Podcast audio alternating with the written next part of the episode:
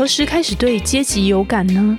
小曼的 Call Bar 从经济的、社会的、权力的那一面下手，与你一起敲出最有感的另类世界观。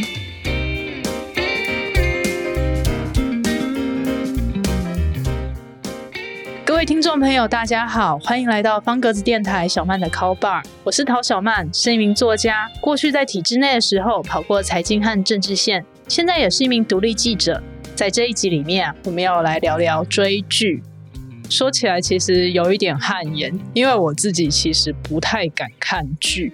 首先是要代办的工作事项真的是非常非常的多，工作堆积如山。再来就是太多东西可以看了。我喜欢看文字类型的书，然后喜欢看漫画。在时间有限之下，影剧类的话，我会先选择看电影；时数长的戏剧就会被我排在更后面的志愿序，所以就有一大串累积的待看片单。但在采访的时候啊，无论是顶层或者是底层社会的受访者，他们都会跟我提起说：“哎，他们最近在看什么样的剧，或看了什么样的电影。”如果这时候我们可以很深刻回应他们的话，那就可以立刻把关系拉近了一大步。那其实接下来就有一个很值得玩味的问题，就是电影和戏剧要怎么看？我们要如何从外行看热闹变成内行看门道？所以今天这一集啊，我们就很荣幸的邀请到编剧张志涵，他曾经在公视的《谁来晚餐》担任节目企划，那现在则是经营着专门剖析动漫和戏剧的粉丝团“老爹谈影”粉丝团的这个主持人。来欢迎志涵，嗨，你好，陶小曼，你好，各位听众大家好，很高兴可以跟志涵来聊电影啊。那一开始就想要先聊说，哎，你在什么时候发现说你是很喜欢看剧和看电影的？呃，其实这个缘分很神奇，因为我大学念的是文化美术系，我自己以前是喜欢看漫画跟动漫的，所以那时候以为说进美术系好像就可以画动漫之类的，但后来那个科系跟我的想象有点差异，有点大，他们是纯美术系。所以我在戏上其实算是比较孤独吧。哦。所以在孤独的时候，我会养成一种去看电影的习惯。因为那时候我家离定义区的那个信义维修很近，我大概就是一个礼拜可能就看一到两部电影。然后平常也会去 DVD 租电影、租影片来看这样子。那所以在不知不觉之中，反而就想起了我很喜欢看电影的这个习惯。这样哦，以前在美术系，应该大家就是在画油画、水墨啊，对对对，或者是雕塑这之类的，纯西画，他们都是纯艺术这样。他们其实。跟我想象差异有点大，就还要离商业的领域会比较远一点，这样。所以他们是不看漫画或者是动漫呃，比较少，就是戏上那时候差不多就是有四十几个人，那女生偏多，有些男生还是会打 game，还是会看动漫，但其他人可能会真的是比较走偏冷门的艺术会比较多一点。那那时候有就是就哎看了很多的电影，那有哪一部是让你觉得说哇，真的是让你感动到会觉得说哎，我未来很想要进入这样。样子的娱乐产业呢？这要回忆就是我很小时候六岁那年，我去电影院看的第一部电影，那是《侏罗纪公园》。嗯，因为《侏罗纪公园》关系，其实我一开始志愿是想要当生物学家。生物学家，因为我说如果把恐龙带回这个世界，好像是一个很奇妙、很奇幻的事情。但后来发现，我其实越来越爱画图跟看电影。就是我们小时候家里这个习惯，就是每个礼拜一定会租录影带，嗯，租影碟。那我爸很小的时候，他就有在租 LCD 的习惯。哦，这我们是不是听到一大串时代的眼泪？对，LCD，他就是那时候会给我看《机器战警》的异形，那时候我才幼稚园而已。嗯，我从很小的时候就已经很加在接触一些比较视觉比较强烈的电影。那后来我会发现，我从《侏罗纪公园》开始，我就很喜欢史蒂芬史皮伯他的风格，因为。他是一个很神奇的，他既是一个票房的大片商业导演，但也又可以拍出艺术片。嗯，我觉得后来的我一些想法都深受他的影响。我会觉得说，艺术跟商业好像不是那么冲突这样。嗯，的确，就是在艺术跟商业的结合上面，这其实是一个不断的争论。对对对对对。哎，那因为在电影的这个产业链里面，其实它是有非常非常多的工作。那是怎么样让你觉得说，哎，你是适合当编剧的？呃。我其实一开始高中时阶段，我就那时候《哈利波特》跟《魔戒》刚盛行嘛，嗯，那时候我就对于小说这个职业有点憧憬，嗯，然后其实刚上高一那暑假，我其实有在电脑键盘上敲敲打打一些短篇小说这样。后来我觉得我在美术系，我的学业其实并没有那么顺遂，那到后来我却发现文字好像是我比较擅长，然后可以跟大家沟通的一个工具。那我就想说，好吧，那可不可以试着就开始钻研文字这样子？嗯嗯。如果要钻研文字，我要写什么？那当时因为我很想看电影，而且那个时候的无名小站啊，那些网志的媒体刚盛行，那我想说就开始发表一些我的看法。那一开始我是先在巴哈姆特上面发表一些比较简单的影评，然后到脸书时代，我再开始慢慢经营粉丝专业这样子。那后来我就发现，其实当影评或是当编剧，我觉得他们在观点上会有比较大的冲突，这样。那所以我就对于写故事就开始有了兴趣。我觉得写故事算是一种自我心灵的抒发吧。嗯，对对。不过编剧不是常常就是需要在各种现实条件上，譬如哎，这篇场戏如果你这样写的话，我们的预算会多个几千万，请你那个删减这个部分。我们也常遇到这个问题。后来我从影评的身份再到编剧的身份，我会觉得这两个他们的观点立场会差非常多。就是你影评可以有十分的个人观点的部分。但你当编剧的时候，你会发现在一个戏剧里面，那是个不同势力的拉扯。编剧比较像是服务业的工作，它不算是一个像是什么写新诗或者写小说、写散文的那种文字创作的工作。我觉得它更像是服务业多一点这样。所以后来我在写影评的时候，我会试着从我自己的个人工作经验去分析，说为什么这个剧可能会这样写，为什么这个镜头会这样带。所以我会尽量减减少更多是个人好恶的观点，这样。嗯，这其实也是我觉得为什么老爹谈影他在各种文字还有观点的抒发上面，我觉得是点到更多层次的。嗯，那其实我也是很想问志涵，因为。一般人追剧或者是看电影，大家其实心得常常就很简短，就会说：“哎，我觉得好看，或者是我觉得不好看。”但是其实影评和编剧都要从这些评论之中来进行进一步的学习，要从这些很概率的心得中找出到底观众觉得好看或不好看的元素是什么。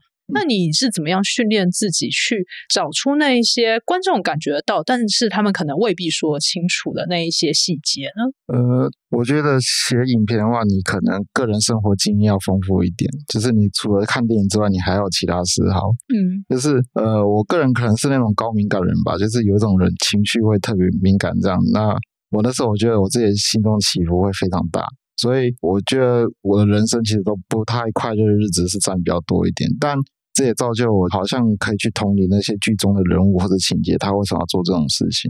然后，因为要解决我个人的内在问题哦，我会去读一些什么心理学或者哲学相关的书，去理解自己为什么会遭遇这些情况。嗯，那这些可能会影响我在写评论的时候是怎么去看待这些角色的动机。嗯，那之前在做《时代晚餐七号》，我觉得那段的经验对我来说是特别珍贵的。他让我学会怎么真的跟一个人好好的讲话、跟沟通、跟交流，但这就是如何去同理别人的一个能力。这样，嗯，然后就是如果你想要写影评，我觉得不要一直只看电影，嗯，你可能去跟不同嗜好人多涉猎。比如说，像我的女友，就是她有在英国当过百货公司的香水专柜的柜员。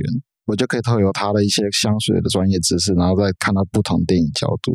嗯嗯，所以我觉得生活经验对于影片来说是很重要的一件事情。就是其实电影不只是电影，它其实是跟我们的人生有更多更深层次的连接。对对对。讲到跟人生的连接，这时候就其实可以讲到我采访了顶层社会的那一群贵妇啊，他们都很喜欢经典的美剧，就是六人行 Friends。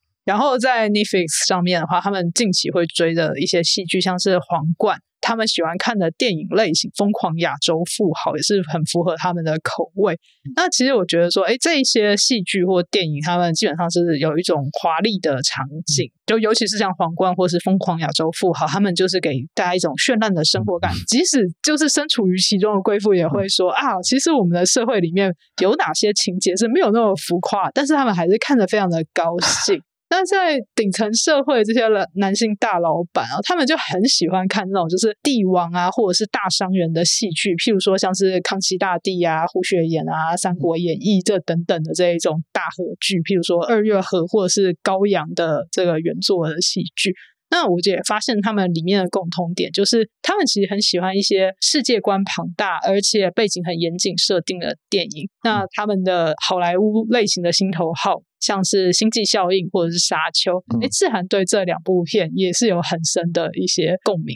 对，就是虽然对于星际片，我小时候其实是不太有兴趣，就是因为我小时候有跟我表哥会看《银河飞龙》那种，就是台视以前会播那种科幻电视剧嘛。但我觉得像《银河飞龙》，就是它的科幻的术语非常多，我其实会记得头昏脑胀，这样我很难去参与那世界。但后来在二零零九年的时候，银河飞龙那个系列有重拍成《星际争霸战》那个电影。他就把《星际》这部片拍的非常动作风格，非常冒险风格，就很像《星际版海贼王》那样。星际版的海贼王，对啊，就是他 讲法非常的到位。但他他真的是很重视伙伴情的那个叙述方式。那他的科幻术语降得非常低，但我觉得就变得会非常可以享受这样。你比如说像。星际义工队啊，就是漫威那个系列，是我整个漫威系列里面我最喜欢的作品。它就也是讲很伙伴情，就是它真的就是宇宙版的海贼王嘛，星爵去拉各种伙伴这样。然后最近那个星际牛仔也有在重拍，嗯，翻拍成真人版，就是日本动画星际牛仔嘛。他其实也没有讲什么一堆，就是你很难去理解的科幻术语。他反而是讲是那种港式枪战片啊，或者是那种西部牛仔情怀的那种电影元素。以前在西部牛仔的情节，现在在星际银河之中发生，然后大家就觉得哇，好有意思。对，很有意思。他讲的是比较是注重在人情味上面这样。那星际效应和沙丘，我觉得它在叙事处理上是更贴近大众。那他们都是用一个大家比较熟悉的情感去串起一个比较庞大的世界观。比如说像星际效应，它是用亲情，嗯，尽管就是克里斯多夫诺兰还是塞了很多物理或是化学的那些嗯元素，但是。就算你那些看不懂，你还是可以看到父女两人是如何努力的在拉近彼此那种张力。嗯，那种张力其实是观众很容易理解的。嗯，那像沙丘的话，我觉得他已经尽量太除了很多原作小说比较复杂的背景设定。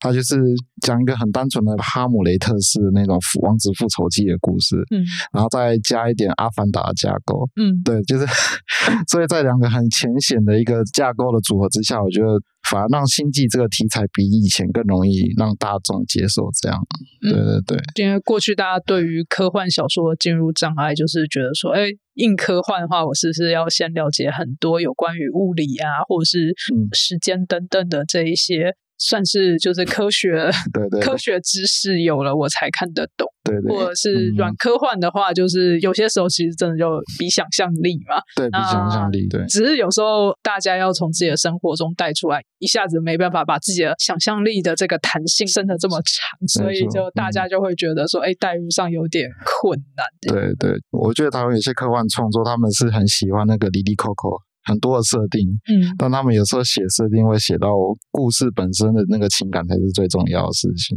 所以这也是为什么科幻小说很难推的原因就在这边。所以其实志涵在看《星际效应》或《沙丘》这些电影，或者是说，哎，刚刚上述的一串片单，那你觉得他们其实回应了这些高位社会位阶的人他们心中有怎样的想象或渴望呢？呃，科幻我觉得是一种力量的展现吧。比如说像《沙丘》，它就是讲述贵族之间的纷争的故事。嗯，那庞大的世界观，我觉得。对于电影高层的人士来说，他们就是有发展无限 IP 的可能。嗯嗯，对，这果然是非常商业的考量。对，非常商业考量。比如说，你可以在这颗星球发生这故事，那可以在另外一颗星球发生其他故事。反正星际它是一个没有边疆的一个领域嘛，所以它可以有承载各种可能性。这样哦，对，就商业的可能性。第一部大卖之后，再来第二部这样。对对对对对对对。哦，我还记得我去看《沙丘》的时候，它的前导的影片就是我自己。本身非常期待的电影是《骇客任务》第四集这样子，然后我那时候看到就哇，天啊，我也好期待《骇客任务》。对，就是我也很羡慕，就是像《骇客任务》或者是《沙丘》或者是这这类型的，就有庞大世界观的东西，就是。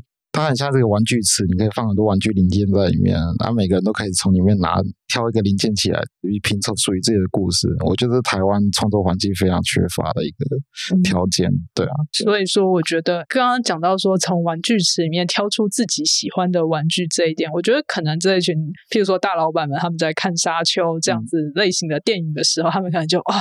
对，我也曾经就像那一位王子一样，并不想要继承权力，可是，在各种各式各样的这个挑战之中，我就要背负起我的宿命。然后，当然就是呃，男主角就是青年才俊，长得很帅，然后大老板们也可以把自己的呃内在投射到这个角色角色身上，这样。嗯，好，那我个人当然就还蛮喜欢这些剧情片啊。嗯，那当然要为了要跟上受访者不一样，他大家喜欢看的片型真的是很不一样。那所以说那时候也去看了一些所谓的爽片或者是商业片。那我在骑健身车的时候，很努力的把《后宫甄嬛传》给看完了。然后长时间通勤的时候，我就会看抄袭英雄片，就譬如说在坐飞机的时候，就会有这个各式各样漫威系列的电影，我就在那时候把这些电影补完。那我就发现蛮有趣的现象，就是受访者，尤其是底层社会的受访者，或者是他们工作生活非常辛苦的受访者们，他们定义的好看，通常就是哎，非常的浅显，就是这个浅显的公式，就是说。里面有帅哥美女在打架或是谈恋爱，然后接下来有飞车或舰艇的追逐，然后特效做的非常的庞大，然后有火拼跟武打戏，他们就会觉得说，哎，这部电影非常的有爽点或者是娱乐点。嗯，那请问一下，就是志涵也在老爹谈影上面分享了很多当红的商业片，那你从中是怎么样去分析这一些娱乐点呢？哦，娱乐我会先看这个电影到底他想要讲什么情，说爱情、友情还是兄弟情？嗯，那这些感情其实是跟我们大众是息息相关的。那息息相关的话，你才有办法去把自己的困境跟问题投射在剧情上面。嗯，那比如说像最近有人就反映说，为什么明明，比如说有人说鬼扯明明做的很好，那为什么他卖不赢月老？嗯，因为月老他其实卖了很多，比如说像是高中生或是我们这些中年人士会比较关心的爱情这件事情。嗯，那这些一点不只是娱乐，而且是会打中他们内心想要渴望的憧憬，或是他们正在面对的一些人生困境这样。嗯，那像鬼扯的话，它是虽然都是很好笑，嗯，但你没有办法去分析一个很明确的核心主旨，它到底是要讲什么感情的故事，就是 一连串诡异的情节安排之后，你会发现。诶，好像少了一点什么东西，就是他没有办法呼吁到你现实正在感受的事情。对哦，就是所谓的核心情感的核心情感的部分，这样对。哦，所以你自然觉得娱乐是直击那个我们人内在的核心情感，那就是娱乐，那就是娱乐。我觉得商业电影很伟大的地方是在于它在疗愈人们现实所遭遇的挫折。嗯，那。其实大部分人都不想要在电影里面再看到自己现实人生在经历过的那一些事情。哦，那看剧情变的我是 在寻求这个自我鞭打。对，自我鞭打就是我人生已经够苦，为什么要去电影院再经历一次？哦，已经经历过的事情了。所以就是真的可以解释为什么在底层受访者他每次都跟我说某部爽片超好看，然后呃，就因为可能不是那么是我的菜，我当然就嗯，在面对面的时候会说哦好，那我去了解一下，然后看了之后就。哎，真的不太是我的菜。可是刚刚这样自然一讲，我就觉得说，哎，我可以理解，就现实人生中已经有这么多辛苦跟痛苦的事情，我为什么要在电影院里面再鞭打自己一遍？我要来超脱一下这个部分，然后好好的被娱乐一下。对对对，我觉得文青界大概都很讨厌美国一个导演叫麦克贝。啊，他就是拍了《变形金刚》。变形金刚系列有。对对对，但我就虽然他的娱乐性很重，但是我觉得他真的是娱乐很到位，就像是很专业的马戏团演员这样。其实他知道要怎么去娱乐观众的，我觉得那个也是个很难做到的专业。嗯对对对，志恒其实点出一件非常重要的事情，就是娱乐它其实是一种专业。嗯，然后啊，其实这时候就可以呼应一种论调，就有一种论调是说，哎，如果我们太注重娱乐性啊，就会牺牲掉艺术性，还有应该严肃对待的一些议题。那你怎么样看待这样的观点呢？呃，我觉得电影可以承载严肃的议题，但我觉得它要用一种比较贴近观众的面向去包装这件事情。那我不知道你有没有看过一个动画导演金敏，他叫《东京教父》。有有有，他其实也是在讲求社会底层社会问题，但他用一个很自嘲黑色喜剧的方式去处理。哦，这我是金敏的粉丝啊。对对对对，他我觉得就是其他人喜欢金敏都是喜欢什么青年女优或是比较画面比较奇幻的东西，但。我个人是比较喜欢金敏的《东京教父》，他的题材很写实，就算是真人来拍也可以。但我觉得他是用了一种比较幽默、比较 自嘲方式去处理社会议题的时候，他反而会凸显出那个很亲人的、很温暖的那一面。那，要不要跟听众朋友这个大概简介一下《东京教父》是一个怎样的故事？《东京教父》就是三个流浪汉，嗯，这三个流浪汉其中一个是变性人，嗯，变性女性，然后另外一个是有很多赌债的爸爸，然后他逃家。然后第三个是一个高中女生，然后她因为跟夫家里的家人起冲突，她也逃家，然后变成游民这样。然后这三个游民就是他们在圣诞节前夕捡到了一个孤儿，他们要想办法为这个孤儿找到他的生父生母，然后在这一连串之间经历了很多事件，然后经历过了很多人情冷暖，他们会发现这些在生活底层生存的人，其实是比上阶层的人还更有温度，还更有同情心。这样对哦，其实他们就在一个圣诞夜追赶跑跳碰的在处理这件事情，它是一部这个情节其实蛮紧凑，但是塞了非常多有趣东西的。对对，但金敏他的叙事方式其实很浅显易懂、很大众化，但他的商业性其实也够。我觉得所谓艺术性跟商业性其实不太会有冲突，是因为当你把所有的事情做到一种极致的时候，它艺术性自然就会跑出来。只是艺术的面向，所有人认同的面向其实不太一样，有人那个是艺术，有人认为那个不是艺术。但我觉得这个就是一部电影，它可以存在很多面向的原因。这样，嗯，对。哎，那有哪些戏剧是志涵？你觉得说，哎，有做到娱乐，也有把剧组想传达的严肃议题传达出来的呢？其实要把我的尊敬那个导演推出来，就是史蒂芬史密博。就是你看嘛，他可以拍出像《印第安纳琼斯》，然后又可以拍像《侏罗纪公园》这种娱乐爽片。但你可以去看他《间谍桥》啊，或是《密战邮报》，或是《慕尼黑》这种议题比较严肃的片。它其实娱乐性都还蛮高的。但他想要讲求的那个民主诉求，都还是有被凸显出来这样。嗯，所以我觉得这个是现在台湾的创作者可以去效仿的一个方式，这样。嗯，因为过去大家似乎都把艺术和娱乐分得非常的开，觉得他们泾渭分明。但其实大家是不断的在寻求一个好的交汇点，而且又在商业上面可以获得市场的肯定。对啊，像史蒂芬斯，比如你看他可以靠那个辛德勒名单赚大钱，他也可以拿奥斯卡，对不对？这个其实没有什么冲突啊。是啊，其实如果我们把一些所谓娱乐归娱乐，然后艺术归艺术这样子的教条抱得太紧的话，其实就会忽略掉有它融合的可能性。因为我觉得商业最重要是你有没有在乎观众的情感。呃，我觉得台湾现在目前创作者有些困境是，他把公民诉求放在处理情感的更前面。观众期待被接受的情感反而放到比较后面处理，嗯，所以这个是我觉得比较可惜的地方。这样，如果是这样类型的作品，可能就是呼唤同温层出来支持啊。对，呃，我觉得有时候就是打到大众的心里的好片，像是女性的受访者，他们都很喜欢好几部韩剧，譬如说像是《来自星星的你》啊，这个《爱的迫降》啊，里面都是在讲说，哎。帅哥美女他们的恋爱故事，然后在一个算是不可思议的情境之下相遇，然后双方展开恋爱。那我就觉得说，哎，这好像是打到他们内心深处，渴望说，哎，有一段这个美好爱情的希望这样。对，就比较通俗的情感，就是比较容易唤起我就大众对于一个议题的关注，比如说。我举两部战争片当举例好了，一个是《珍珠港》，一个是《决战中途岛》。他们两个都是在描述就是 珍珠港被偷袭的那些战争故事。但以我个人和一些人的经验来说，我会比较喜欢《珍珠港》，是因为它主要讲的是一个爱情故事。嗯，然后像罗斯福总统或者什么三本五十六 那些大将，他其实是背景串场人物。嗯，但因为有中间这个比较主要爱情故事，它反而可以拉近观众跟这个历史的距离。比如说。现代人可能会认为说珍珠港被偷袭跟我人生有什么关系？嗯，但既有那个爱情的生理识别，他会觉得说。哦，原来他们在那段战争时期可能经历的爱情，其实我们可能也都经历过这样的。当然，这诶，珍珠港当年有看过，我还记得，就是呃，比较艺术电影挂的朋友就有一种，就说你看看有没有被负面教育的感觉。那我当时是没有那么强烈的呃感想，就是哦，好，我觉得这其实就战争片只是它的一个形式，它的主轴还是在讲这里面的爱情故事。对对对。对，那我觉得自然的分析其实是非常的到。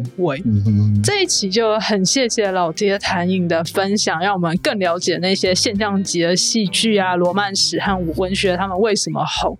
那其实是因为他们治愈的是全人类共同的情感，以及啊，我们可以学习到用哪些角度来去欣赏一部戏剧。听了这一集的节目，不晓得大家有什么样的心得感想，或者是联想到哪一段人生经验让你不吐不快呢？都欢迎留言与我们分享。未来我将在小曼的 Call Bar 持续并深入探讨社会阶级议题相关的田野调查，各种有趣的故事。我们下一期再会，拜拜。如果你喜欢小曼的 Call Bar，欢迎追踪、订阅、分享给你的亲友，也欢迎到方格子网站订阅我的专题，一起 call 出更大的世界观吧。